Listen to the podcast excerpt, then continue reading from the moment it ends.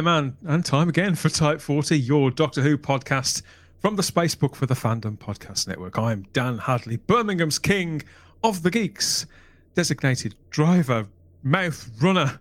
and whether you're new to the show or a, uh, a frequent a frequent flyer, you're in for a ton of talk here on our free speaking big thinking show for everyone, whatever decade or century you started watching, reading, or listening along to the ongoing adventures of our hero, Doctor Who, within with, within sniffing distance now of that 60th anniversary year.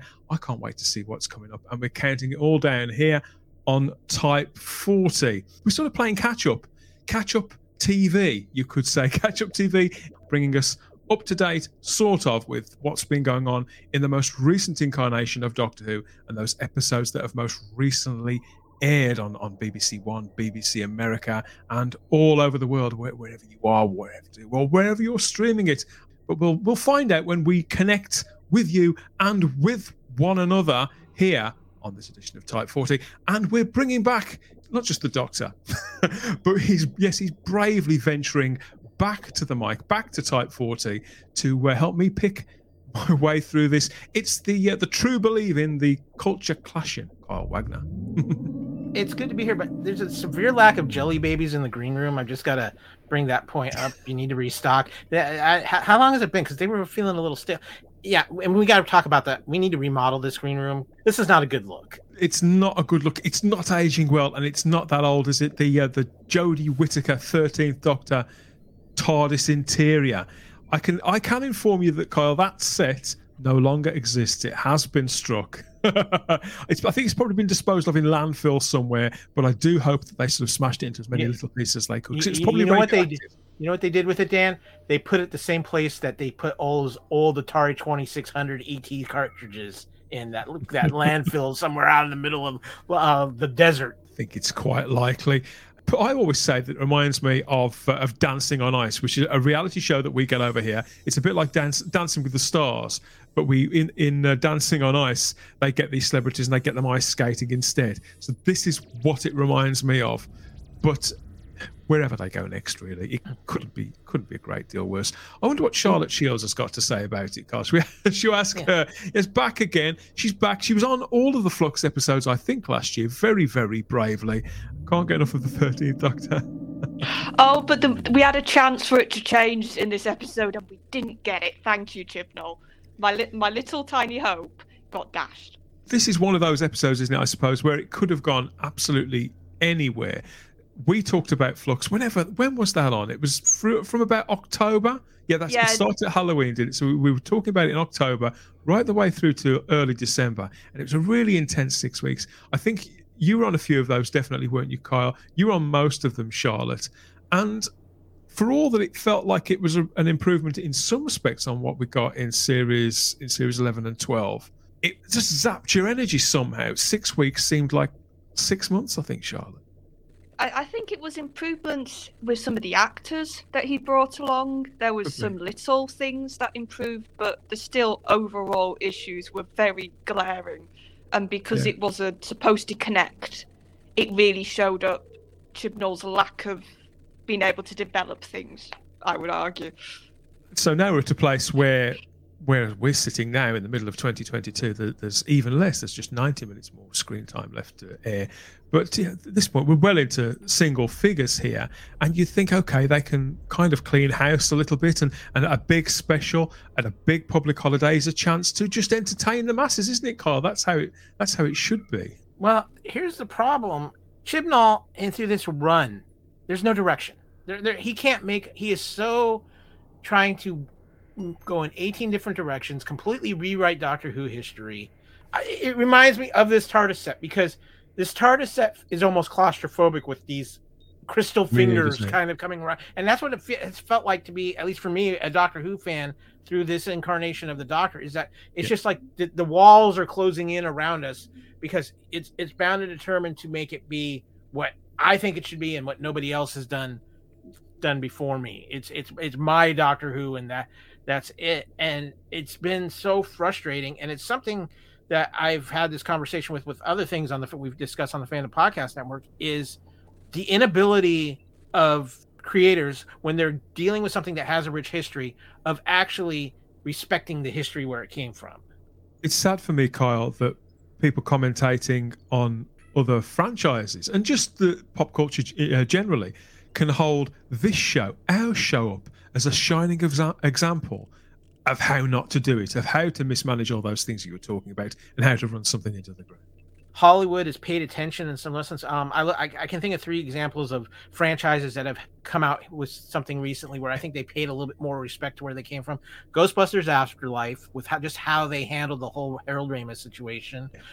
I think this new Predator movie that just came out, Prey, really handles the franchise and the history of the franchise well. And of course, the big thing here, which is just past Titanic for the number seven spot of all time money making films, Top Gun Maverick actually play is such a tribute to the original film and it's such but still so good in its own right if not better than the original and i think people are starting to figure it out is instead of trying to wipe the history like they've kind of done with doctor who or maybe even maybe that other franchise called star wars a little bit where they've tried to make massive changes yeah. to certain things i think people are trying to starting to realize that we need to still pay respects to where we came from and especially with all the stuff that's happened since this episode came out, and a lot of stuff has happened, uh, including we know a new Doctor's coming, we know Tennant's coming back, we know Russell T Davies is coming back.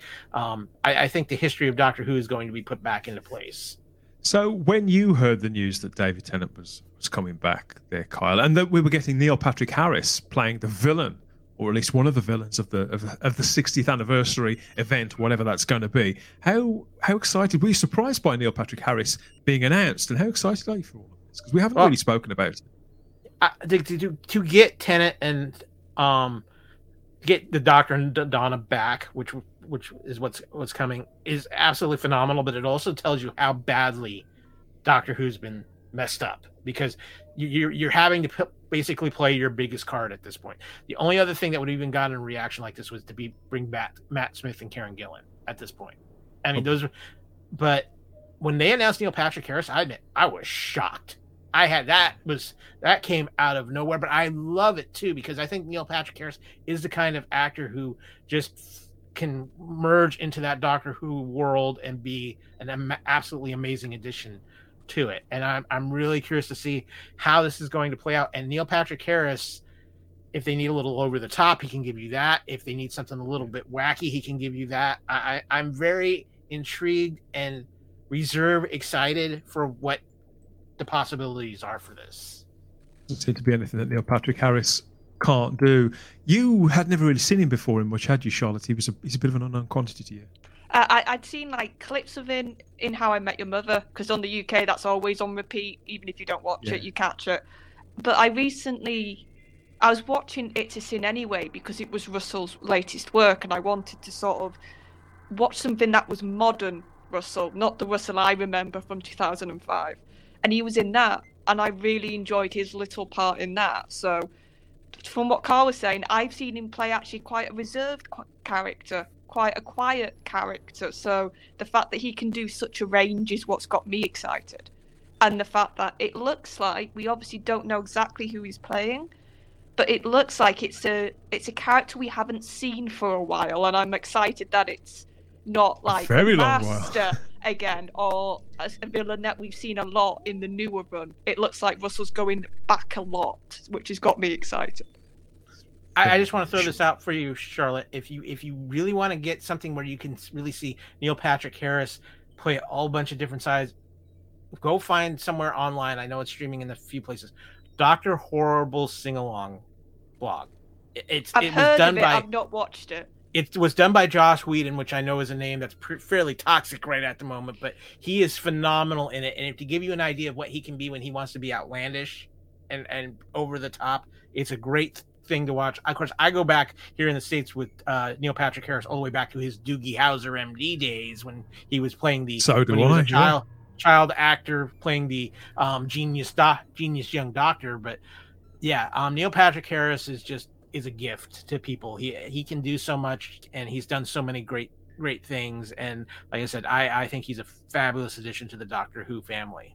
So do I. I mean, I, I, think I don't know if he counts as a national treasure. Do you have national treasures in America? We we do. I I, I think I think people would. I don't know if he'd be considered nationwide a national treasure, but I can say this within the realm of fandom, he is absolutely beloved.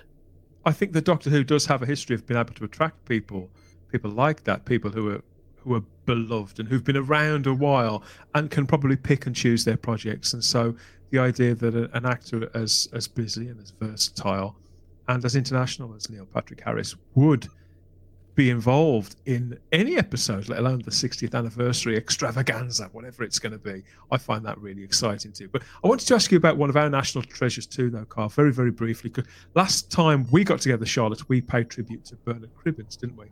He was a uh, 93 year old British actor and entertainer, Kyle. And I would imagine that the very first time you saw him would probably have been on on Doctor Who. But did you did you hear the sad news too? Yeah, I did hear the sad news. Actually, I, I heard it pretty. I woke up that morning he passed and got had the news flashed on my phone, and I, I, I actually I looked in our group chat that we have and nobody had said anything about. It, so I posted it in there. So I, would I figured it had happened pretty quickly. But um, yeah, I mean, ninety three. He's he lived a f- fantastic life, and yeah, I mean he he was he was a treasure, especially in that last run of Tennant. The thing about him, as far as his run in Doctor Who, was he he was such a fun counter a little bit to the doctor in the aspect of everybody cared about him and he kind of made the, the doctor care about him even more especially even though it was a time when maybe the doctor was trying to distance himself from humanity but it's him and Tennant together was one of the highlights of Tennant's run the, the, I have no problem saying that Bernard Cribbins will be very sadly missed here in in the UK. He's just always been around, and you you know I think I said before you want you'd like these people, these characters, to be a, to go on forever. You know, Nichelle Nichols also sadly passed away at the age of 89, didn't she? I would imagine it's very much the same in America uh, regarding a, a, a, figure like her who's just always been there. But I suppose all we can do is is pay our respects, give our um, appreciation for that which they have done for us during their lifetimes, and then continue to sort of um, to go back to it and, and to treasure it after they've gone it's different, and I, am going to bring this up because I think it's a fair comparison right now. You have Bernard, who was 93. We we could kind of prepare for it. We knew that this time was coming. It's it's sad, but we can celebrate it. But then when we compare it to um, Chadwick Boseman, because the trailer for Black Panther: yes. Wakanda Forever just came out, that still hits me hard emotionally because we lost him way too young, and we weren't we didn't have it in the back of our minds this was coming. We were prepared for yeah, it. It was an absolute. that we, was a tragedy losing that actor at the at the height of his career. Really, when he, he seemed to have so much to give. Because yeah. I I think he was on his way, or if not already there, to an iconic status. But I think it's we talk about in the show. We talk about Bernard, and the, their place was set. They were universally beloved. It's sad, but I can at least with th- this situation, I can I can feel good in honoring what he's done and what he he brought us and the smiles he put on faces and just what he brought to Doctor Who. Yeah, and um, also yes. the fact that we know we've got him for one more instance. I think that was I don't want to say a relief, that's not the right word, but it it made it a bit easier, I think, in the UK because we knew we were going to be able to say goodbye to him on the screen. Yeah. Which I yeah. think is going to be we've sort of said in the UK it was it was charged enough the 60th, but especially in this country, I think now it's going to be really like emotionally charged now, considering his passing. That's sort of come on the 60th anniversary event, whenever that's going to be. And we'll be here on Type 40 talking about all of that too. And, and doubtless we'll be uh, laughing and crying together as whatever plays out plays out. That's to come in due course. But in the meantime, if you'd like to do some real time traveling of your own, each and every edition of this show, past, present, and future, is just a tap or two away. If you know where to look, there's uh, well over a hundred now. God blimey. Great conversations, reviews, previews, interviews, geek outs, and deep dives with all our regulars and some pretty awesome guests. We know there's something for every fan at type40.podbean.com. There'll be more about all of that a little later on, as well as a couple of minutes for us to make contact with the uh, the matrix of all knowledge that we call the Fandom Podcast Network for a word about all the other amazing podcasts, all those conversations that are going on over there. Okay, that's enough of all of that, I think. Time to get stuck in to bring us back to the recent present. I suppose it's present enough. Get ready. Hold yeah, hold on to your your seats, everyone, because this could get painful. This is a Chris Chibnall penned episode of Doctor Who. Ah, there it is. okay, yeah, let's rip off the plaster. That's what they say. Make it less painful in the long run. And yeah, we're going to begin a look at the 13th Doctor specials with Eve of the Daleks, which was written by uh, Chris Chibnall, the showrunner, stroke executive producer of Doctor Who. Well, he was up until whenever that was. When when was it? Last September, October time. They're long gone, all of them. And just in case you gave that one a miss or you've forgotten about it in the meantime, because we all had. this is how it went. It says, uh, "Welcome to New Year's Eve to the New Year's Eve from Hell." Sarah is working again, and Nick is, is her only customer again. So it's the same old, same old. Except this year, their countdown to midnight will be the strangest and deadliest they've ever known. Why is an executioner Dalek targeting these two people in this place on this night?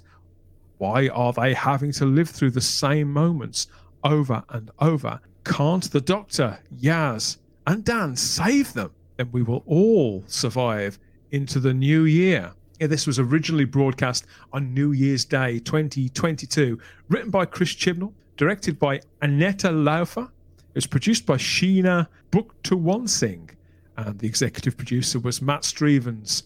He's the yeah he's been the executive executive producer all the way through, hasn't he? Alongside Chris Jim. I, I think I've only ever seen the guy interviewed once, so I, I forget everything about him. Okay, where can we start with this? The way I look at, at this, Kyle, is that it is a mashup of two, not just genre staples, but Doctor Who staples too. So we've got the time loop. Every successful well, successful. Any long running show that managed to clock up a full season, come to think of it, within this genre, they do a time time loop episode, don't they? Doctor Who's done it before with the Armageddon Factor, Heaven Sent, Meglos, that kind of story. Uh, but also in there is a, is the base under siege story too. That's that was a Doctor Who staple right back in the '60s when Troughton was playing the part. We had episodes like Cold War, Mummy on the Orient Express. I suppose you could say was a kind of base under, under siege story. This is in that mold, isn't it? Are these mo- molds of story worth going back to over and over again? Is it a sign of a, of a writer and a showrunner that's run out of ideas? Or is it more about the strength of that core principle as being really reliable? That you can deliver something that people will get on board with fast. Where do you sit with this? They're two very popular and strong tropes in science fiction. And when the right writer has his hands on them and can add his own twist and give it something from a, even a little bit of a different perspective, it's great when it's Chris Chibnall, and at this point, a very checked out Chris Chibnall, who not only plays it as lazily as possible in this episode and gives us characters that we cannot get emotionally invested in because they are terribly written. It, it goes off the rails so quickly. And the, the, the sad part of it is, is that there is actually, in my opinion, this might be the most chemistry we've seen with this version of Team TARDIS in this episode, as far as just the chemistry between the three of them. But you have two new characters that you just can't get invested in, and one, I'm sorry, is just downright you is dislikable. Then you add in the aspect of a time loop, and in this case, again, I feel kind of like um, they didn't bring anything new to the time loop.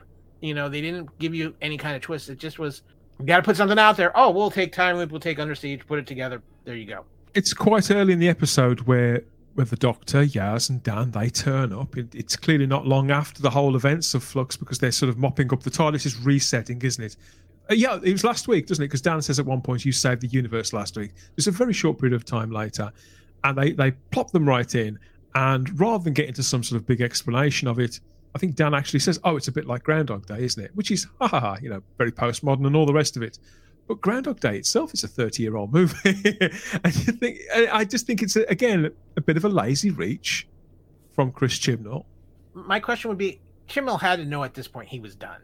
And so my question yeah, is, is he is he is he at this point where he's just like, I'm mailing it in? The third special on the bounce, where he's brought back the Daleks in the New Year episode. I keep going to call it the Christmas special. I can't. I can't use the word fest. The, the expression "festive special" is so asinine. And this, I think, more than any other, could have been a Christmas. It could have just as easily have been set on Christmas Eve as New Year's Eve, in my Yeah. view. Yeah. But, but but in the other ones, it's felt like that. They've all felt Mm-hmm. like he's not really made the enough changes to justify it being a New Year's special versus a Christmas one. It felt so mailed in with the writing, with how the time loop was dealt with. It was done so simply.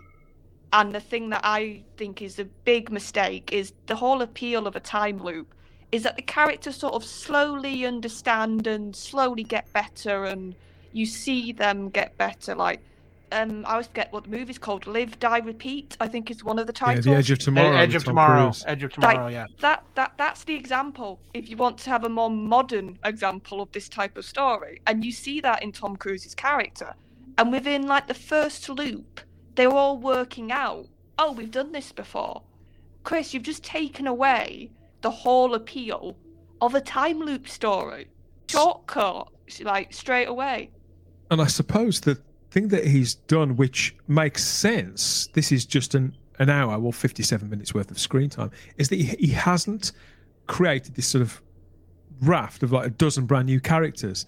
There's only really the two stroke three.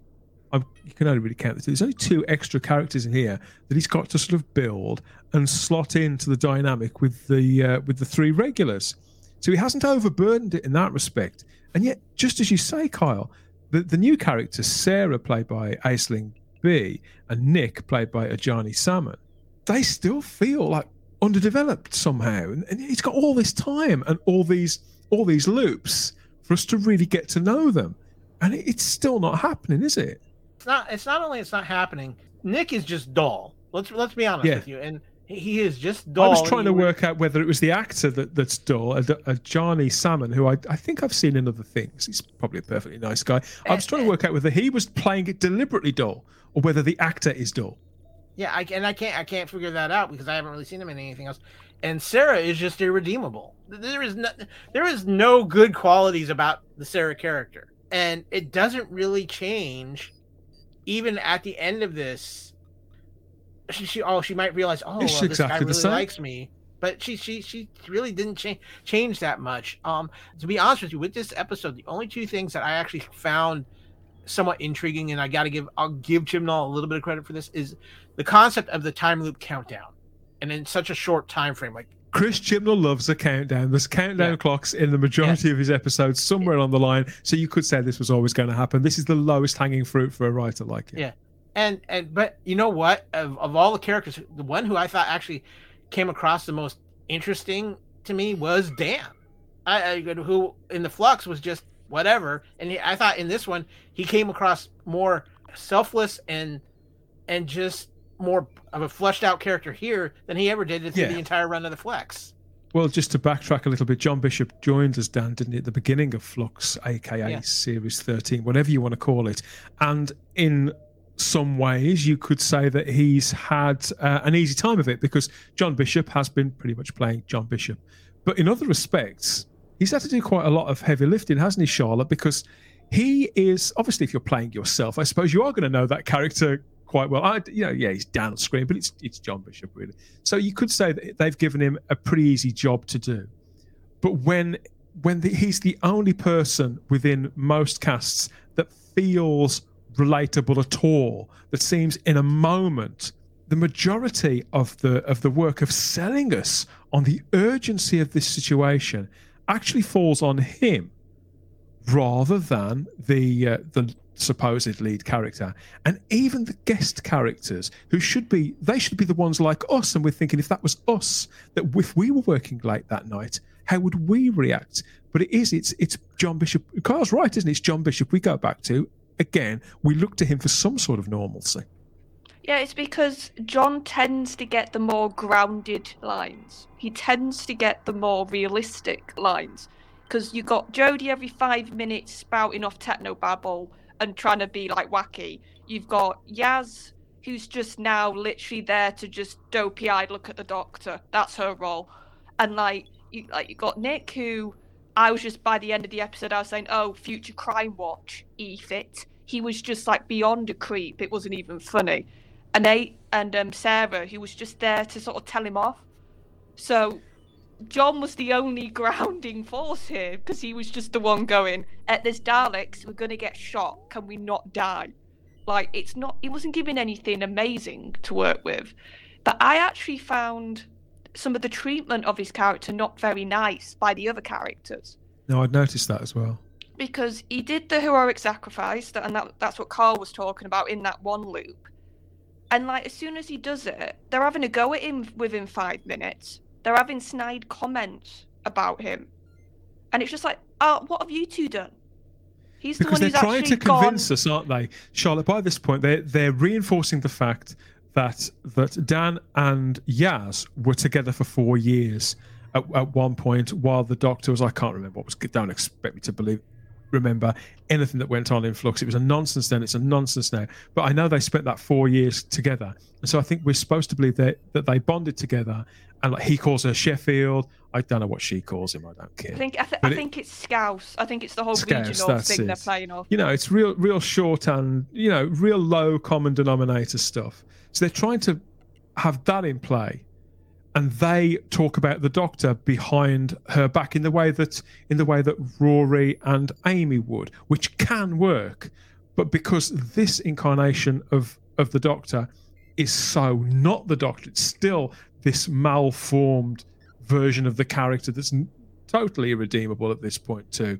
It, it's just not it's just not working because Jodie Whittaker it's long past time. It's, game was over on this a long time ago. She hasn't convinced anybody that she's the doctor. She's not convinced herself that she's the doctor. Therefore we, we look at these two characters and, and again you know I, I look at Mandip Gill. I've always tried to be charitable, char- charitable towards Mandip Gill because I, I've always felt that she's loved being part of this show and she's sort of doing the minimum now as well and the handbrake turns with the character every few episodes Kyle Has there ever been a character in Doctor Who that has been dumbed down as much as Yaz has from her introduction to now? That's a how I felt driven about it. career woman who knew where she was going, who had a who had a, a strong personality. Yeah, I think that's a fair call. I mean, you, when we first get her, she's she's she's on a path. She she knows she she has her p- beliefs in the law, things like that. And then now she's just just gooey eyed. Oh, I'm in love with the doctor, and but Yeah. like, yeah, I feel, and it's like, if anything, it's I, I look at that and go, you're in a toxic relationship. You need to get out because this this is destroying the person you are. That's how I've kind of viewed it to this point in in these episodes. And because she I- does again- so little. She treads water through the majority of it. Just as Charlotte says, she she hardly does a single thing. She's only on screen to get to that point where I think about 15, 20 minutes before the end, she has uh, one conversation with Dan. The rest of the time, she's there throwing the odd, I want to insult in Dan's direction, just to sort of try and convince us that there's some sort of dynamic and chemistry between the regulars that we, we know is not there. You know, we we don't need to hear these things. We can we can see them on screen. We've been following the story up to now. I don't want to say I don't want to pick this thing apart because these are the episodes that obviously that are served up on public holidays and they should be crowd pleasers. They should be quite simple. They should almost in many in some respects be sort of cartoon versions of Doctor Who, where we've got the the boo hiss bad guys and the goodies are the goodies, and we know who you know, and the people who don't even watch the show regularly know who to root for, and the plot isn't isn't too uh, complicated, so that people can still follow it if they've had a couple of drinks. And I think they this probably does that on paper, but watching each successive episode of Chris Chibnall's version of Doctor Who, and it doesn't really matter whether one is better than the last. They never get any easier to sit through because it all looks and feels so, so tired. I, I think that's the dialogue. If there's anything that stood out in this episode to try and like say something a bit different and not that I'm repeating myself, for me the dialogue was so to the. And I mean as to everything felt like they were just saying it because of the script needed them to. Like nothing Yeah. felt natural with this dialogue in the slightest. At the beginning you said, Oh, it's based on the siege and time loop. I'll put in romantic comedy. Like some of the music was Yeah. ro- trying to be a romantic comedy. You obviously had Sarah and Nick and Yaz and the Doctor. And I'm sorry, with romantic comedy dialogue, it can't sound functional, which is what it did. Chibnall has a bad habit of spelling stuff out, of like saying stuff that we, we know any, anyway. He just thinks the character needs to say it out loud again for our sake. I don't know. But I felt like the dialogue was so like that. I think that when he does that, he's he's trying to convince himself and people watching that he's got a handle on on this story and this script. I think that's the only reason he he restates things over and over, over again. That's why the Doctor is is continually a megaphone for exposition. There's not re- not really a great deal else to the character that, that we see there. Come to think of it, this is a rare instance where the Doctor and her companions are, are, together most of the time. They occasionally break away, but not very often. Usually, Chibnall does. In fact, the very first thing he does, come to think of it, is he separates the Doctor from everybody else, and, and she goes off and, and ha- kind of has the adventure while they sit around and talk amongst themselves. In here, because they're in a confined space, he leans on that on those tropes and that framework to help him keep on track. But because it's such a workman-like script, as you were saying, Charlotte, there's still no real life to it. We'll we'll get a special out because we've got to get a special out. There's no real stakes apart from the character of Sarah, who's this is her business, I suppose, at stake. We don't know what the Daleks want. But as if they've finally decided they're gonna they're gonna trap the Doctor, gonna seize that moment because they've registered that the TARDIS is there, the TARDIS is is resetting, so the Doctor can't get in there. They're gonna press their advantage now and and trap the Doctor, which I suppose is fine. It's very sort of Looney Tunes, isn't it? Uh, it never builds out from that. Looking at the character of Sarah, this is played by Aisling Bea, as a 38 year old stand up comedian turned actor. She's the star and writer too of this big comedy show that Channel 4 have got called This Way Up, which I've I've never heard of, to be fair, and has won numerous awards at things like the Edinburgh Fringe. But her acting, this is something relatively new. She had small parts in Holby City and Lewis and things like that, but she's never been technically an actress. I think that shows you give somebody like this a character like Sarah, who is so um, so black and white. You say, Carl, she is she is unlikable, and it's there really, I suppose, for, for an actress like Aisling to flesh out with her personality. There's very little there to help her, and maybe a more established actress would have been able to make a little more of it, have brought a little more nuance to it. And fair, because I think we were supposed to like her, Kyle. I think we were supposed to be sympathetic towards her and see her in that kind of, as you were saying, Charlotte, uh, the heroine of a romantic comedy, who may be her own worst enemy, but she's got a good heart and she and she may talk to her mother like S, but she loves her really. And and but Aisling hasn't got the acting skill to to raise that up. So we've got that, and then we've got the Nick character, who, as you say, Charlotte. Is he supposed to be comic relief? Are we supposed to feel sorry for him? Are we supposed to will him to success? At some points, we do. But again, the actor seems that uninterested by what he's doing. If they don't look at their lives like their lives are in danger, then how can we believe in it? I think that Aisling Bea actually does manage to do that sometimes when she runs down a corridor to try and get away from something. I believe that she certainly runs a lot better on screen than, than Jodie does. And she's got a great face. It's just not happening. And Nick, it's just a, just a charisma free zone there as far as I can see. I, I do feel frustrated by this, Kyle, because I I think this was actually one of the better episodes of the Jodie Whittaker era, despite the fact I'm sort of slating it. I feel frustrated because I think it could have been a lot, lot better that they Dan, had something here. Yeah, Dan, in your in your soliloquy there, you basically summed up the entire Chris Chibnall era of Doctor Who. Because a, a couple of things. I want to go back to a point you made a few minutes ago about how when the Christmas specials came out, they were written for everybody. And even though they were written for everybody, they didn't insult the watcher's intelligence.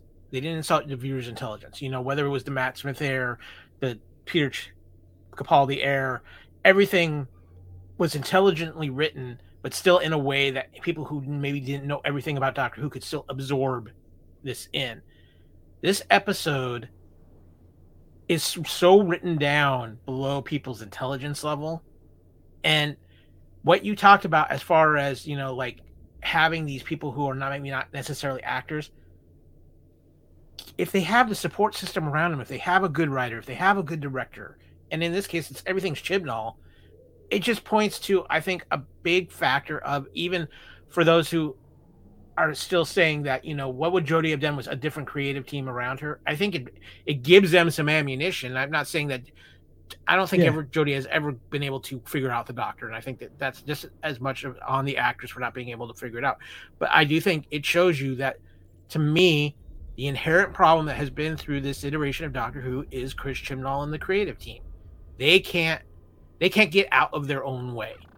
They can't let they've got their actors so confused and then when you bring in somebody like the act the, young, the person who played Sarah who's not necessarily an actress by trade and has no support then it's it's it just it goes off the rails. And I, go back to the, the the one up when we had Berriman on as a guest and you just Yeah. felt a different energy and a different connection. And it's like he helped everybody understand what their roles were. And with just having that experienced actor who's experienced in Doctor Who and bringing this here, it just feels like go be yourself, see what happens, or just go go treat it like you're playing in your backyard with your imagination. And The just- the concept of a Doctor Who story set in a uh, a, uh, a self storage center, I think, is quite a strong one. Obviously, Oh, self self storage centers they didn't really exist thirty years ago. I'm, I think they probably did twenty years ago. So it's a very modern thing that we we all see them, but certainly some in my local area dotted around here and there, kind of inconspicuous buildings that are always like perfectly squared. And I've never been inside one. I kind of wondered what they were like inside. So I think that's quite, I think that's quite canny of of Chris Chibnall. That's so canny, in fact, that I'm kind of I'm suspicious that it wasn't his idea.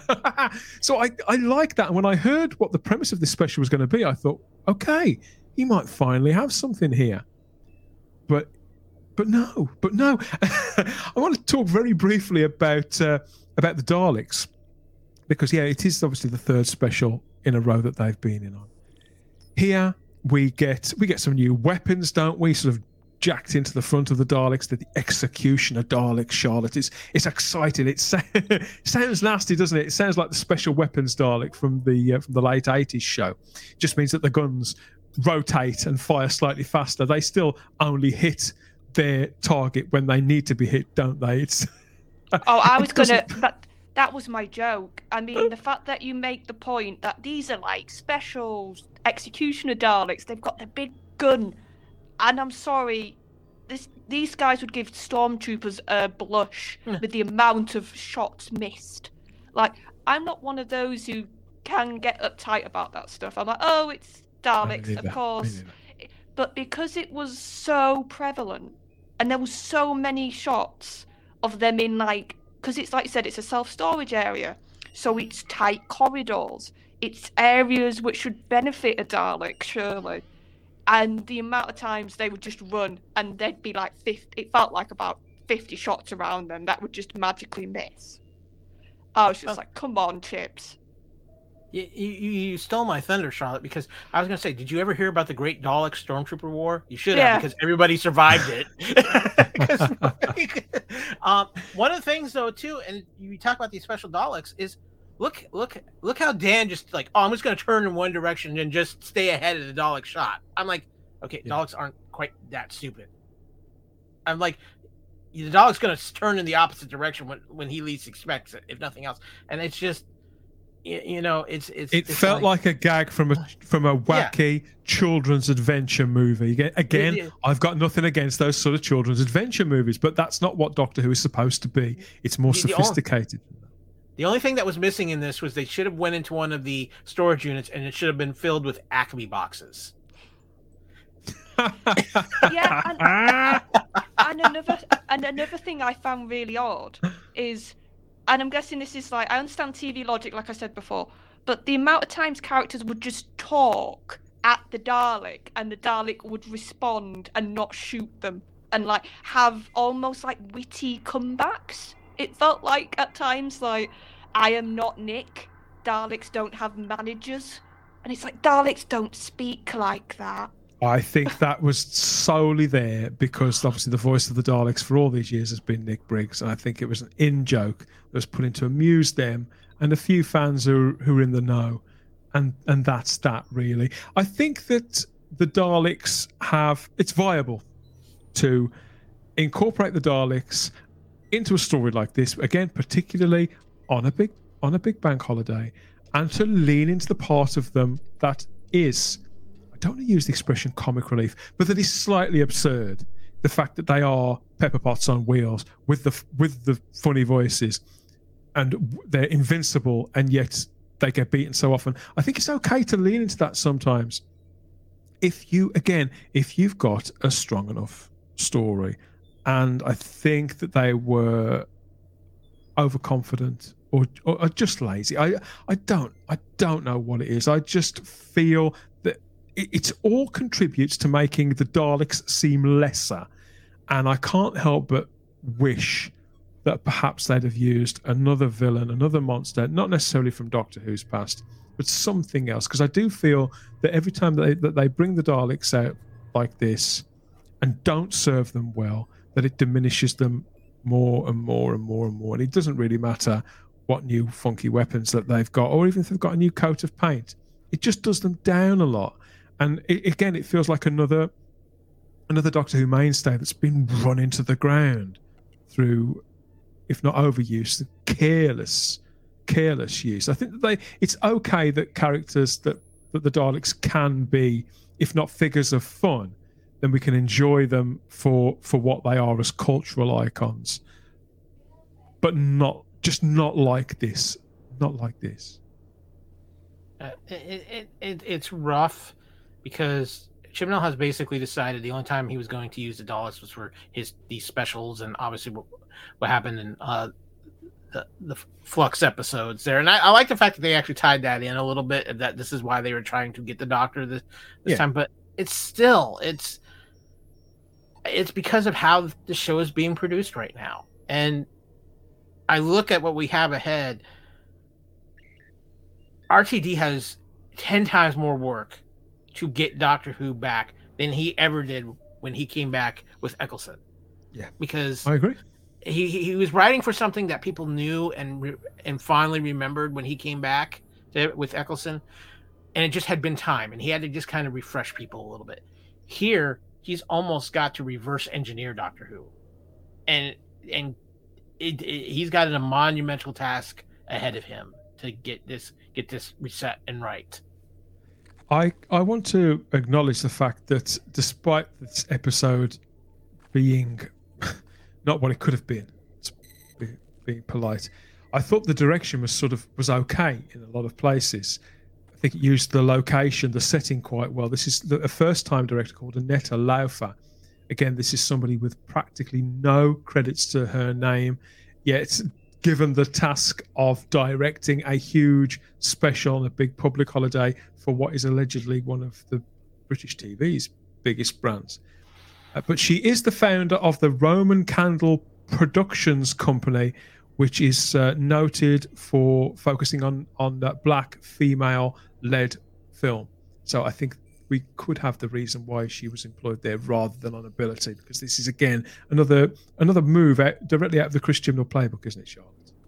uh, yes, especially like you said, with the lit- with the little of experience being chucked in, because the same thing happens for the next special. We get a director very similar. So it's see for me maybe because I quite like I've grown to quite like Jamie's style. That when it isn't him, I Going don't. Magnus Stone. Yeah, I, I think what's happened, and I've sort of thought about this. I think I really have started to like his style. So when it's not him, unless it's really bad, I don't really notice it. So well, I didn't some... notice it so much. Because his style, I think, along with Segun Akinola's music, which is very sort of marmite for people, I think Jamie Magnus Stone's directing style is the only thing that's given this entire era any any sense of of texture and of being the world class show that it keeps trying to tell us that it is. And so when he's not there, we're left we're left with something which you know. And I don't want to do this director down. I think this could have, could have gone a lot lot worse. Oh yes, and that's what I'm saying. It wasn't terrible. I just no, it wasn't terrible at it. all. Yeah, yeah. Uh, but it, as such, it does feel like we're watching another show altogether somehow. That that it's still that the entire production is running on fumes, and and they can't wait to be at the door. I think, Kyle. I think here, and I agree with you guys. This episode wasn't a bad episode.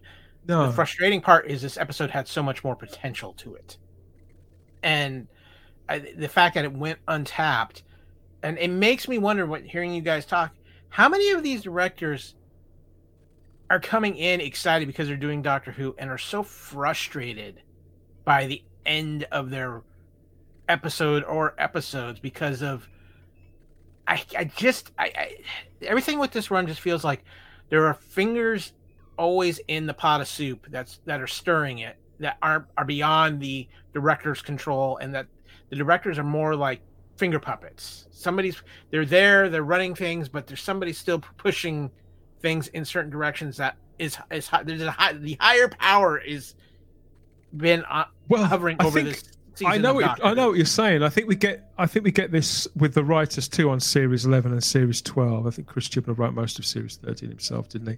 Where you can imagine people given given their shot for writing or directing this show because of its because of its name and its huge cultural significance. Think, wow, I'm going to be writing, directing a Doctor Who, and then they're given this. They're, they're given one of these scripts. Their heart must just just sink. you know, as as the process goes along, think, oh well, at least I can say that I worked on Doctor Who. I suppose there's that. But when you're responsible or or a key figure in one of the worst episodes of all time, as most of this run have been, there's not really a great deal amount of kudos to be got from that. And I can see I can see people in time actually leaving their Doctor Who credits off this off their CV to try and get more work. People think, hang on, when, when who was the Doctor when that was made? Oh, well, in that case, we might want to give that person a pass. Uh, before we we uh, leave the episode entirely, I want to ask you both about about this scene between Dan and Yaz because this is Thasmin, isn't it? That's the thing. Hashtag Thasmin. This is largely a thing that was born on Twitter. So the uh, the the slash fiction relationship crush what do you want to call it? Um, unrequited love between Yaz and the Doctor. In my view, and from my memory, and I'll admit, you know, I, I haven't rewatched many of these episodes. It's never really been present on screen. It was entirely something born from the fandom, but here it is incorporated into the story, and we get this scene towards. I think it's around the three quarters mark, where where Dan notices that Yaz does seem to be very, very invested in the Doctor and has this deeper connection to her, and, and asks her about it. Have Have you told her? That's that's what that's the very simple question that he uh, that he puts to Yaz, isn't it? And we get we get a conversation, we get a scene which is quite nicely played by both Mandip Gill and John Bishop. But it's way too little too late with with any of these characters isn't it? It doesn't you can see that it's a kind of afterthought.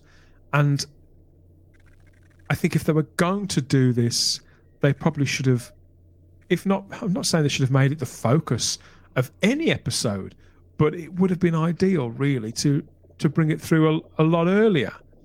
Yaz has been there for a very long time and yet this is kind of the first that we're hearing about it. And so, in my view, it would have been far, far better to not necessarily retcon this or to put something on screen that would mean that the people who invested in hashtag Thasmin that, that it would sort of wipe that from from existence to take that away from them. But they probably shouldn't have put it on screen at all if this is all that there's ever going to be, Charlotte. Do you see what I'm saying? Yeah, for me, this is the perfect example of bare minimum effort for a relationship. I've because it can't go. The people who are invested, it can't go where they really wanted to go, can it? So, Well, in some ways, why bother? Well, no, and the problem is also we've had sort of the two versions in New Who, especially, of a companion falling for the Doctor. We've had Rose, which was you could tell the Doctor was was feeling similar. You could see that multiple times in Tennant's incarnation. So when he did have the big romantic scene with her, it felt natural. It felt like it was a, it was built up. And then what this is a bit more closer to is the Martha Jones storyline of Yeah. sort of looking at the doctor feeling falling in love but the doctor not quite showing it back and this is a really pale imitation of what martha had because like you said it's not been done right It's not been like a little bit of something in series 11 and then a bit more in series 12 and then a proper something in series 13 and then it could like be the capping off point in the specials. It's just not and we know this because Matt Strevens when he did do a little bit of media when he left, he admitted to the press that this was an afterthought.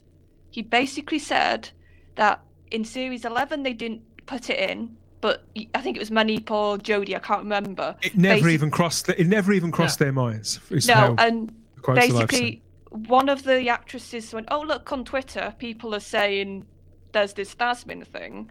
He admitted they they forgot about it. Was his wording in series twelve, and then in series thirteen, he was like, "Oh, we'll play around with it." And I was, and I was just thinking this just to finish, like we've all said yeah we've all said that Yaz hasn't really been defined well. She's sort of been this meandering companion. I'm sorry, would it not have been a really good companion sort of arc to have a companion discover their sexuality and to actually explore that and to actually have that as Yasmin's main sort of character mo- motivation? I think that would have been really good. But no, I mean, it's I just think... sort of I think you could question minute. as to whether that would be viable within a show, within a family adventure serial. But I think to to do that softly, yeah, from, that's what from I the mean. corners could could have been effective. It could have been of value to people in the audience who who maybe they're going through similar or have gone through similar. I think that have been I think that there'd have been an ability to that, and I think it would have been viable. Yeah, you'd have always had some people who are against it for whatever reason, simply because they they just want sci-fi and action all the time, or or people who who are a little a little um, more how can I put this more backward in their thinking. You know, they'll people like that will say what they like. the way I feel about it is that I mean, it's slash fiction, Kyle. It's been around for a long time, hasn't it? You know, we talk. I think since the eighties, since early Star Trek fan fiction. I've got, I've got nothing against slash fiction because I don't have to read the stuff. You know, it's, it's always badly written. I don't go anywhere near it. Out of sight, out of mind. I, and, but as much as as much as it's not for me, I would never want to rob people who are invested in that of the thing that they like. To put it up on screen at all to legitimize something that is just simply in existence within within a minority of a minority of people, when you're when you should be ideally thinking of, of your characters and delivering the best show you possibly can for the widest audience. So here's here's the thing. You talk about fan fiction. For so long, it was people would write it, they'd share it with themselves at conventions, and then the early days yeah. of the internet that you had that. We're now at the point where now the fan fiction is getting forced down our throat. The, the people just put it on Twitter, put it on social media, whatever, whatever, and it gets kind of forced down your throat. And here's the scary part to me of, of, of that aspect of this is that the fact that these fan fictions are now influencing the writers of these shows and then instead of them sticking to what their vision is because they're so concerned about the ratings about pleasing the fans instead of sticking to their own vision. And then we get what we get what what what this was which is basically we're gonna we're going to shoehorn this in and it's it's so poorly done. And to me i guess what for me with doctor who at this point is you're never going to top the romantic story of either Doctor and Rose or Doctor and River Song. You're just you're not you're not going to do it. And even like Charlotte, you talk about Martha Jones. I agree with you. And what made that Martha Jones story work so well was because we knew the Doctor was on kind of a rebound. He was he he was still recovering from Rose, and here you had somebody who had this unequated attraction and love. Now, was it for the person or was it for the dynamic the Doctor brings in? then you go to here, and not only do you have all of a sudden this character being in love with the doctor, but this character deciding she's she's gay out of the blue. No indication at all of this throughout this run, and it's handled so poorly that I'm honestly surprised there was not a bigger reaction from the LGBTQ community going, "What are you doing? This is like a slap in the face." yes, because they're not usually how, so shy and retiring, are they? on how on how you handled this, and I, I, I because I, I honestly felt like it was just handled like it was a throwaway thing, and what what I mean is this we even though if we've had a character who, you know, we just kind of find out casually what their sexuality is here. In this, she basically says the line, "I didn't even know this about myself." This is a, this is like a major life changing Yeah, yeah. thing for a person to to realize and it's just completely thrown away as an afterthought and it's it's a shame because it could have been a great storyline that went through this run of doctor who or you know Yeah. where you have Yaz struggling with how she's feeling or what's going on or why is she, what, and having some some conflict or even just and then ex- acceptance of herself instead we've got oh out with the baby water with the baby with the water. And it's just it's it's it's lazy writing. And it's it's it's been the curse of the 13th of this from doctor who. Lazy writing. And, and it's, Hey. it's it's terrible. But at least they've had a fun time making it, Kyle. That's what counts, isn't it? hey you know what? I i give him credit. Uh, you know if, if if if if one thing about it is is that they do see they have come across at least the actors as a fairly like they they did bond throughout this Yeah. and i mean you know they could be at each other's throats this is how this has gone i i have a feeling that jodie chibnall or, or jodie whittaker will have nothing to do with chris chibnall by the time this is all said and done because i think he's done more damage to her career than anybody could could have imagined when I this think started you, I think you could be right. And just to uh, be a little bit more upbeat, because we've given this episode a real hard time. I know we have. I, I've only been this condemning because I do feel that there was there was something here that this could have been. This could have been good. It could at least have been serviceable. That's why I feel the way that I do about it. But just to end on a, on a sort of positive, I thought that uh, Aisling Bea, her her look, the the pullover, the cardigan, whatever you want you want to call that knitwear, how doctorish that kind of was. Those scenes where she was running down the corridor with the sort of long wavy hair and, and her unusual face. You know, she's an, an attractive woman, but quite unusual looking. I thought, you know, I'm I don't believe in the gender swap female doctor. It's not for me. I didn't think it would work, and I was right. All that that's the disclaimer out of the way. I think that in some scenes in here, she looked a lot more like what I would expect a female doctor to look like than than Jodie Whittaker. I think she was kind of dressed like the Doctor, and has that kind of quality about her. Anybody else? I, is that just me? um i can understand the dress but again and it was the character she was in playing I, the character was so irredeemable in my opinion because she was just not a good person i mean at, at the end of at the end of the day but um she she does have that look i would like to see her in something else to see you know if she could possibly have that kind of energy to her but yeah the look of it is probably more of a look of the doc eh, of the doctor than Jodie's look is that's for sure Well, I, I've seen her on panel shows because she's quite a regular in the UK on that, just as herself. And she comes across a bit zany, like lovely and a bit zany and a little bit just odd. And I, I think she's got a good energy about her, which you could like use. I think that's what I was picking female up on. doctor. Yeah, if you ever see her do, because she is a, st- she's really a stand-up. Like you said, she's done bits of acting, but she's known as a stand-up. She's quite funny, so I think as a personality, she would suit a possible female doctor. But I don't know if she could have the acting. But and like the outfit, and like I just said, her as herself, yes, I could say. I think what it is, I got the feeling watching this that Aisling is a lot more likable than Sarah was, and that's under the surface trying to come through, but it can't because because of the material. But yeah, nice nice jumper, Aisling. I very much. okay, so that's our fashion section out of the way and the bulk of our review. It's time for us to take a couple of minutes break and for you to listen up and to open open your minds to the wonder of everything else that's going on across all the other shows across the fandom podcast network. Now here's our mate Kevin with a few words about all of that. You can meet Kyle, Charlotte, and myself back here in a couple of minutes for our rankings and the ratings of Eve of the Daleks.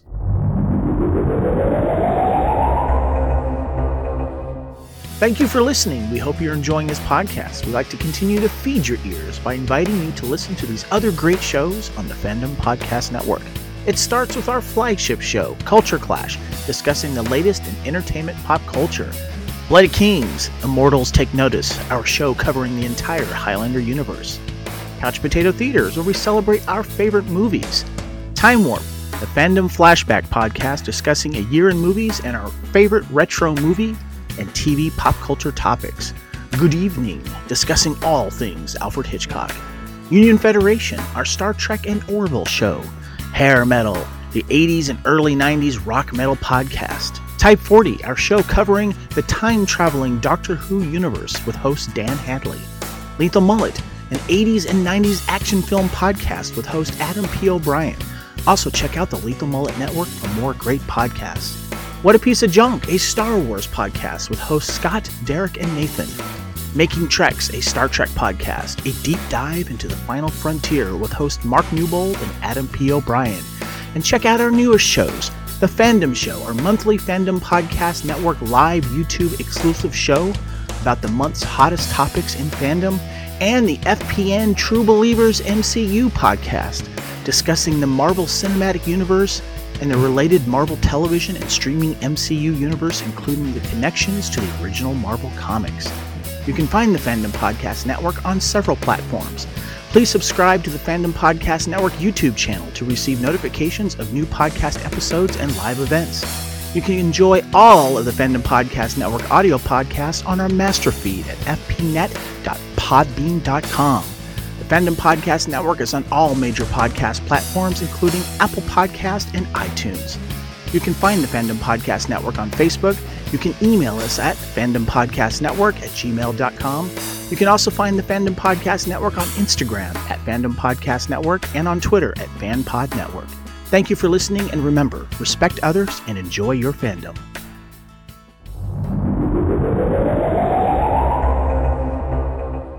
Oh, thanks, Kevin. Yes, we've teased and tantalized you there with all of that, and we can even clothe you too. There's merch to match all of the shows, including Type 40. If you head over to teepublic.com, search for the Fandom Podcast Network, and there you'll find a store full of all the team colours for all of those shows on everything from the t-shirts to phone cases and those huge tapestries. Treat yourself, treat your other selves, and it all goes to support the Fandom Podcast Network into the bargain. So everybody wins. Yet we're not in a time loop. Uh, Kyle and Charlotte, they haven't made it out. They're here. They can't. They can't escape. And we're going to look again at uh, Eve of the Daleks and the, the stats the rankings, the ratings, the things, the very things that would have had uh, Chris Chibnall and Matt Strevens crying into their pot noodles as they looked at what at these figures as they were coming in. Yet again, it wasn't very good. It wasn't very good at all.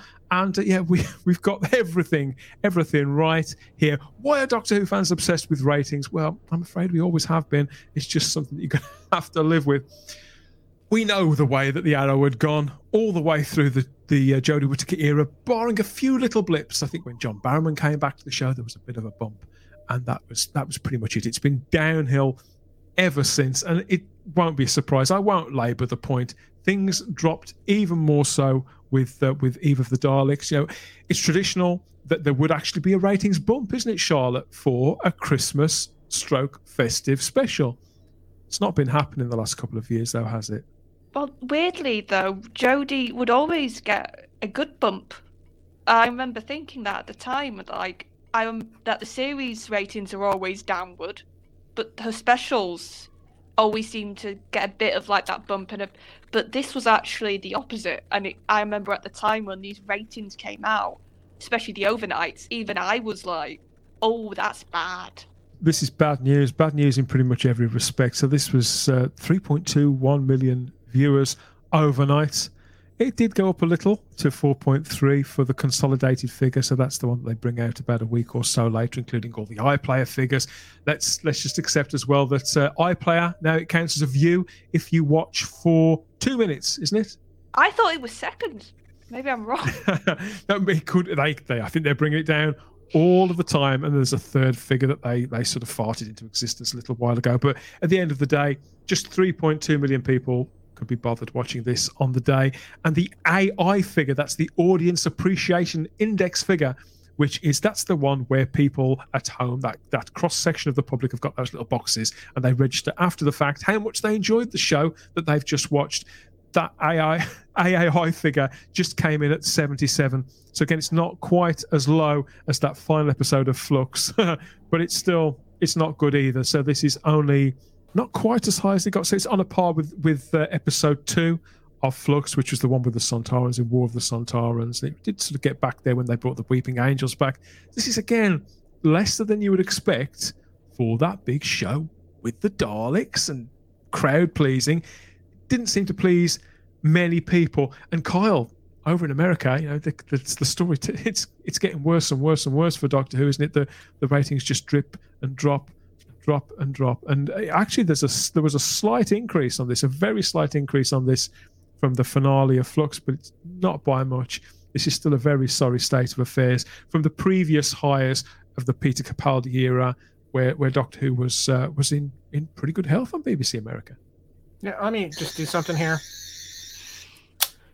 Uh, yeah, beyond repair. um, there's always going to be a little bit of bump for the Doctor on the holiday specials, obviously, especially here in the U.S. because they are so yes. beloved. But it, it, it's a it's a moot point. Doctor Who right now in the United States is dead on arrival.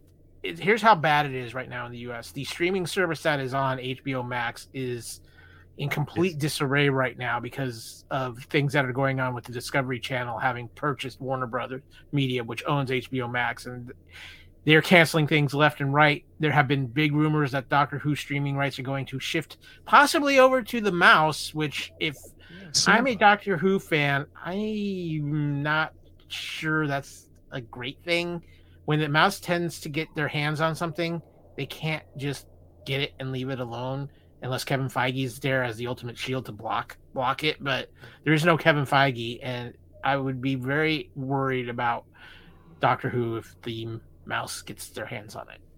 it. Makes you wonder how advanced the talks are as regards that, as regards Disney Plus. I would have thought, yeah, I was surprised to see the news about HBO Max as well, because obviously Doctor Who and the BBC have had this long-standing arrangement with with Warner's, haven't they? With, with Time Warners, as it was known in the eighties and so the thought that it may go elsewhere, it's um, obviously another unknown quantity, just as another one at a time where Sony have just got involved too.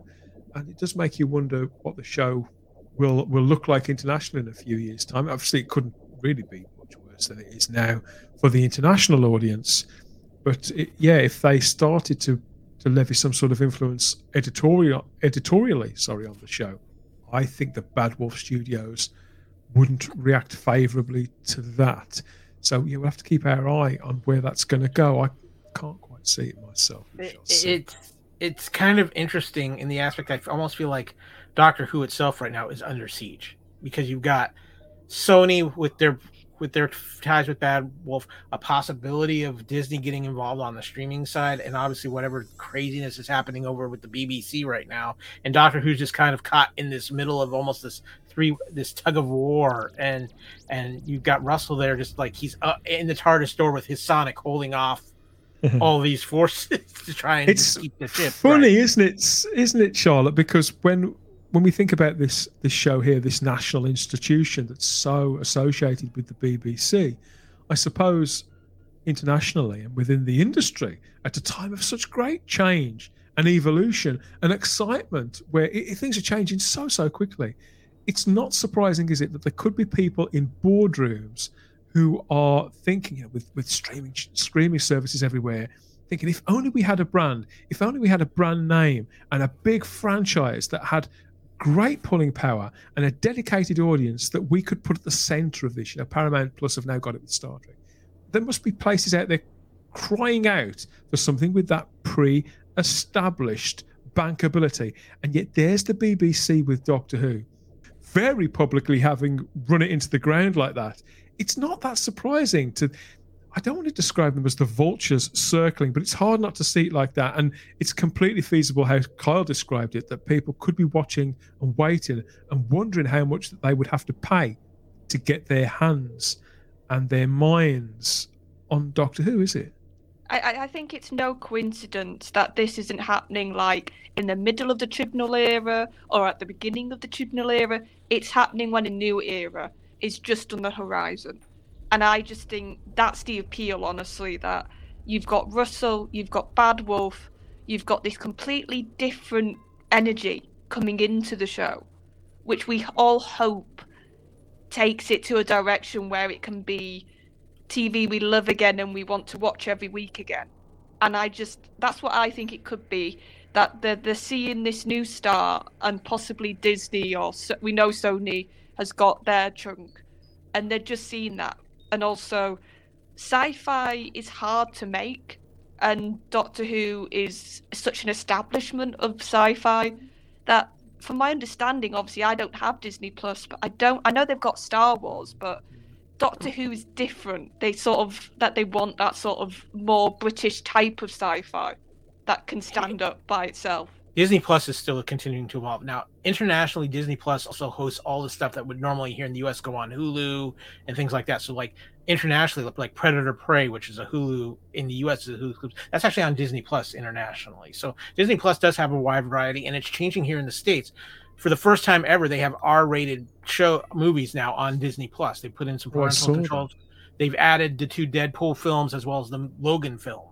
Disney's always looking for IP and I, I, think the Doctor is a very intriguing IP for Disney for and as an inter, something internationally worldwide that they could groom. This kind of leads me to another question. I, just quick question I have for you too, because there's no buzz for Doctor Who in the states anymore. There really isn't. It's you're a fan of it, but there's no Dead. buzz. Like even even when Jodie first came on, that buzz is gone. What has been the feelings about our new Doctor that's coming? Because all people are all everything I see here in the states. The only the only two things they talk about is Tennant coming back and RTD. They they don't talk about the new Doctor at all. He's like an, just he's not even an afterthought. He's just just very briefly. I think I think because sex education is quite a low prof- profile show in Great Britain, and the people who know about it love it, and oh, therefore they show. and yeah, therefore yeah. they know Ncuti Gatwa and they love him too. There's a bit of a cap on enthusiasm for him and for the prospect of, of him being in Doctor Who.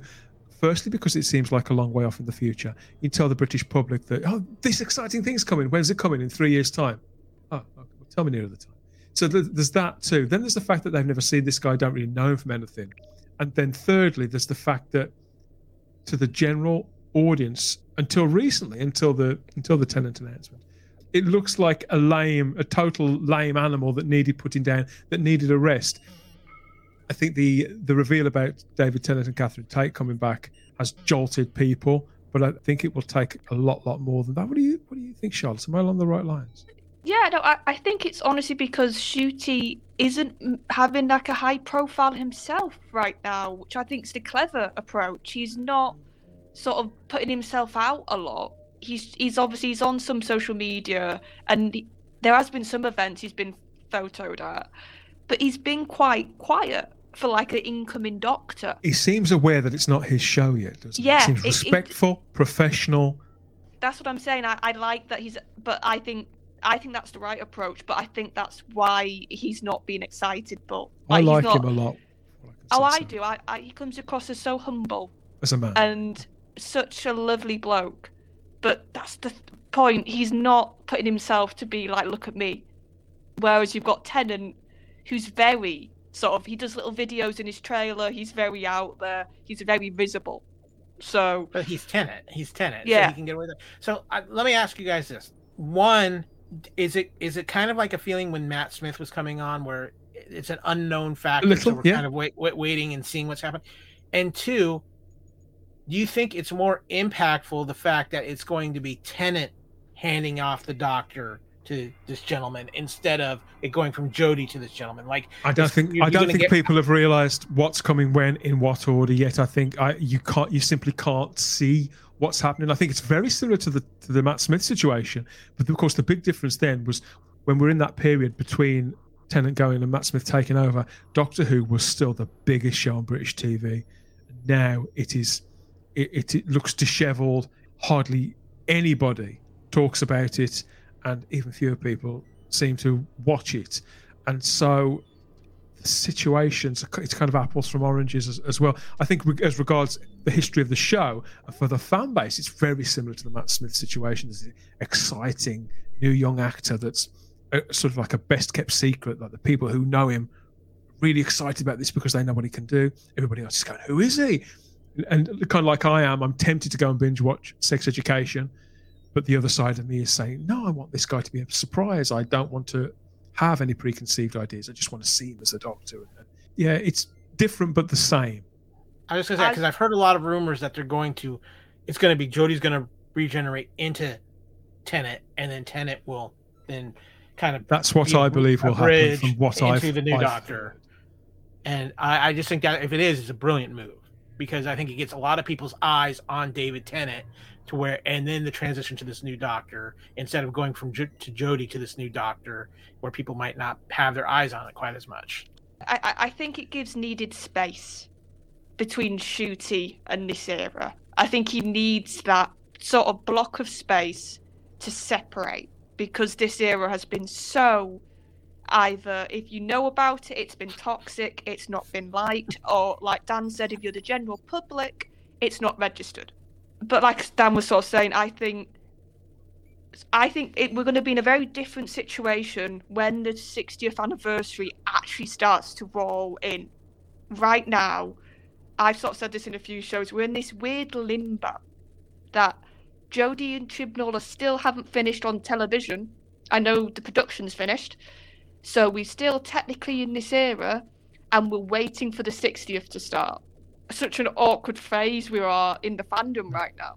I think yes, it's very much a case that um, people are over it, and I mean we had the the whole thing where last September, October they announced that Russell was coming back, and so nobody was really interested in Flux. I think that's even more so now. The fact that there is that ninety minute special to come, it's rumored to be mid October, so it's a, a- just a little while off now. It's kind of a, people looking at their, at their clocks, thinking, "Oh really?" it's all over, and it's like this this episode of the show. Really, it's despite the fact that we enjoy being in, in one another's company and like talking about this sh- this show, this television show to you, it does feel like we are kind of doing an autopsy on on this now. And that's a sad state of affairs to be in, which uh, does bring me to my uh, final question. Really, if you had to rank this episode of Doctor Who, Eve of the Daleks, how many ex girlfriends out of five would you give it, Kyle? Um, I'm going to give it. I'm going to give it. I'm going to be, in my opinion, generous. I'm going to give it two and a half because I do think there was a great concept there. Um, that was just not poorly. That was not, and that's what's and that's what's frustrating with it. But there's some things in here I did I did like. I think there's some concepts in there I liked. I like the fact that we actually had the TARDIS team together for a whole episode, not split apart, and we actually got to see some interaction between them. But again, it's the absolute frustrating thing. that Two and a half is probably the highest marks I can give a Chibnall thing at Yeah. this point. I think that's really generous. I gotta be honest. How many ex-girlfriends out of five do you give it, Charlotte? Oh, I, I'm struggling because as we didn't have time, but I thought there was some lovely special effects with the TARDIS mm-hmm. like resetting and going in on itself. I thought that was gorgeous bit of There's some nice special. effects work. So There's I- been I nice, wanna- nice effects work all the way through the Whittaker era in fits and starts, isn't there? Yeah, so I want to give that a bit of credit. I, I do agree that Sarah was annoying, but the actress Godlover was trying her best. So I feel like that needs to sort of be given a bit of props. And the time loop could have worked. I agree with you. He actually, for once, didn't have a bad concept. It was a good concept done terribly. I'll give it a two. I'm exactly the same. I'd give it a two for, for mostly the same reasons. At least this is on paper a Doctor Who story. At least the Daleks were sort of okay. It all feels like that. It's like looking looking for things to praise it for rather than to uh, continually do it down. I thought the direction was pretty good as well, and uh, that's really all I've got. It it's not the fact that it was particularly good. It's the fact that it was nowhere near as bad as some of the of the depths that we've seen Doctor Who plumb to on Chris Chibnall's watch up to this point. Uh, Eve of the Daleks uh, is available already on DVD and Blu-ray as a double pack with a Legend of the Sea Devils. That's the, the special that came afterwards. So you, you can get that now. Should you wish, if you're a completist, still into the physical media, just like me. I would imagine that it's streaming. It's on the iPlayer at the moment here in the UK, But where can people see it in America now? Is it on BBC America? Is it on Apple? I, can't, I can never quite I, remember where you, it's can, you, can pur- you can purchase it on Apple iTunes. I don't know if it's on HBO Max with that with their streaming of Doctor Who as of yet. I'm gonna be honest with you. I haven't watched it yet. I've been a little. Fr- I, it came out during my busiest time of work, and just hearing what I heard from everybody in the Type 40 community about it, and what I've seen in other places, I, I don't know if I'm really ready to sacrifice that much time of my life to that particular episode of Doctor Who. I, I, will because I do plan on coming back for when we talk about that episode here on Type 40. Just the concept alone kind of even scares me a little bit. Well, here. Kyle, is, just to reassure you, my friend, we'll be here for you. Yeah, yeah. So, so, it'll be it'll be like uh, Lucy, the the the doctor is in. Pop your five cents in the can. Don't miss that coming up. We're going to be bang up to date in next to no time with our review of Legend of the Sea Devils, which was that that last standard standard special that's a bit less special than the other special. I don't know how we classify specials when it comes to Doctor Who anymore, but we'll be talking about Legend of the Sea Devils in due course. But that is the old girl starting up and calling time on this edition of Type 40. I'll be back with another one soon. Look out for that wherever you found this. It could have been over on the dedicated home feed for Type 40, type40.podbean.com. Maybe we uh, we rolled up on the podcatcher of your choice, so it could have been Audible, Spotify, TuneIn, Google Play, iHeartRadio, Stitcher, all those places. We're absolutely everywhere. We're still on the fabulous Fandom Podcast Network's master feed, along with all those other treats for your ears. Not on the weekly, it's on the daily, isn't it, Kyle? Oh, there's so much on the Fandom Podcast Network right now. I don't know which way I'm going. Up is down, left is right, right is left. Um, I, am thinking it's just diagonal from here on out. And yeah, what else? Yes, maybe you'd like to get in touch with us. You can do that Instagram and Twitter at Type40 Doctor Who, or you can email us Type40 Doctor Who at gmail.com. If you're if you're feeling really really brave, you can reach out to us in real time by joining the Type 40 Facebook group. That's full of regeneration upon regeneration cycles worth of Doctor Who fans, where we're talking about classic Doctor Who, as always, all the cuddly, cozy, warm and fuzzy classic Doctor Who, new Doctor Who too, including those Jodie Whittaker episodes and that centenary special. And uh, most of all, I think we're all looking forward to all new Doctor Who. That's to come with Russell T Davies, David Tennant, Neil Patrick Harris, Ncuti Gatwa, Catherine Tate, all that that's to come in 2023 and beyond. We're very excited about what's to come. Yeah, but we'll be back with a Legend of the Sea Devils review in due course, so don't miss that. Carl, where can people hear and see more from you and connect with you on social media and all the rest of it?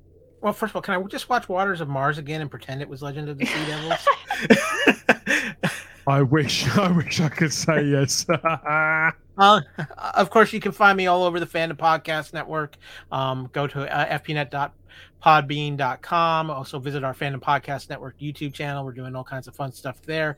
You can find me on social media at on Twitter at akylew or on Instagram at akylefandom. And just a side note to you know, I have been with on this ride with Dan since he we, he joined us with the Fandom Podcast Network in Type 40, and it's early in early versions before he has regenerated it into this absolute powerhouse that it is now. And i just can't reiterate how proud i am of what dan has done with this with this and the spacebook and everything. And you are an institution now my friend. And i'm just so proud and be proud to be even somewhat associated with it.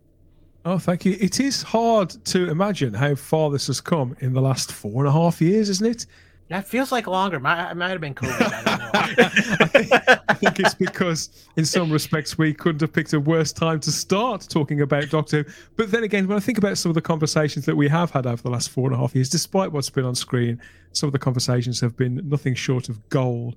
So thank you again, Kyle, for that. How about you, Charlotte? Where can people hear and see more of you?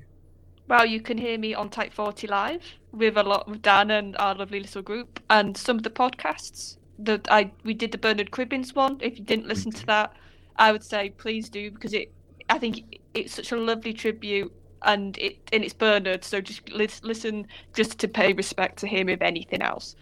Yeah, so don't miss that. We'll put links to all of it, of course, in the show notes and the description.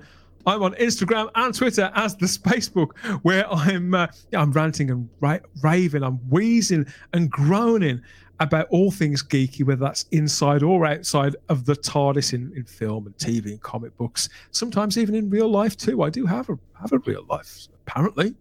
But yeah, you connect with me over on social media there. But that's it for this time. We always have the time. If you have the space here at Type 40, we'll speak to you again soon. Bye bye, everybody.